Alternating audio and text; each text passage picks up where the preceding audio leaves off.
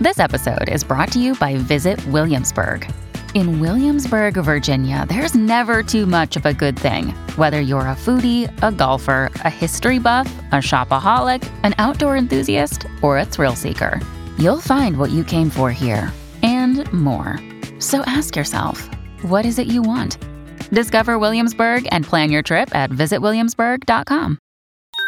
Podclass, i podcast di classe editori. Notebook di Roberto Sommella. La settimana finanziaria riletta dal direttore di MF, Milano Finanza.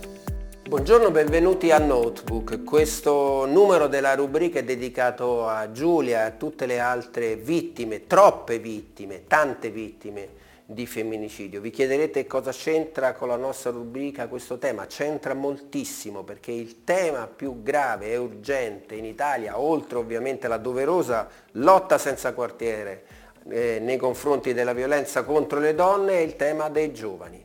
I giovani sono completamente spariti dai radar dell'azione politica di qualsiasi governo italiano, ma soprattutto sono spariti dall'Italia. Pensate che negli ultimi dieci anni la fetta di generazione tra i 18 e i 34 anni in Italia ha visto perdere 3 milioni di unità sono totalmente evaporati i giovani o perché non ci sono eh, nuove nascite o perché semplicemente lasciano il paese. Sono ancora di più, sono dati del 2022, i giovani che non lavorano e non studiano, sono oltre un milione e sei e se l'occupazione cresce, questo è un altro dato che impensierisce molto e che dovrebbe far riflettere il governo Meloni, cresce soltanto grazie ai posti di lavoro creati per gli ultra cinquantenni, cioè coloro che hanno più di 50 anni. Dunque dei giovani dobbiamo occuparci sempre, tutti i giorni, indefessamente, tutti quanti noi in qualsiasi ambito del lavoro noi svolgiamo nel privato come nel pubblico. Solo così daremo una risposta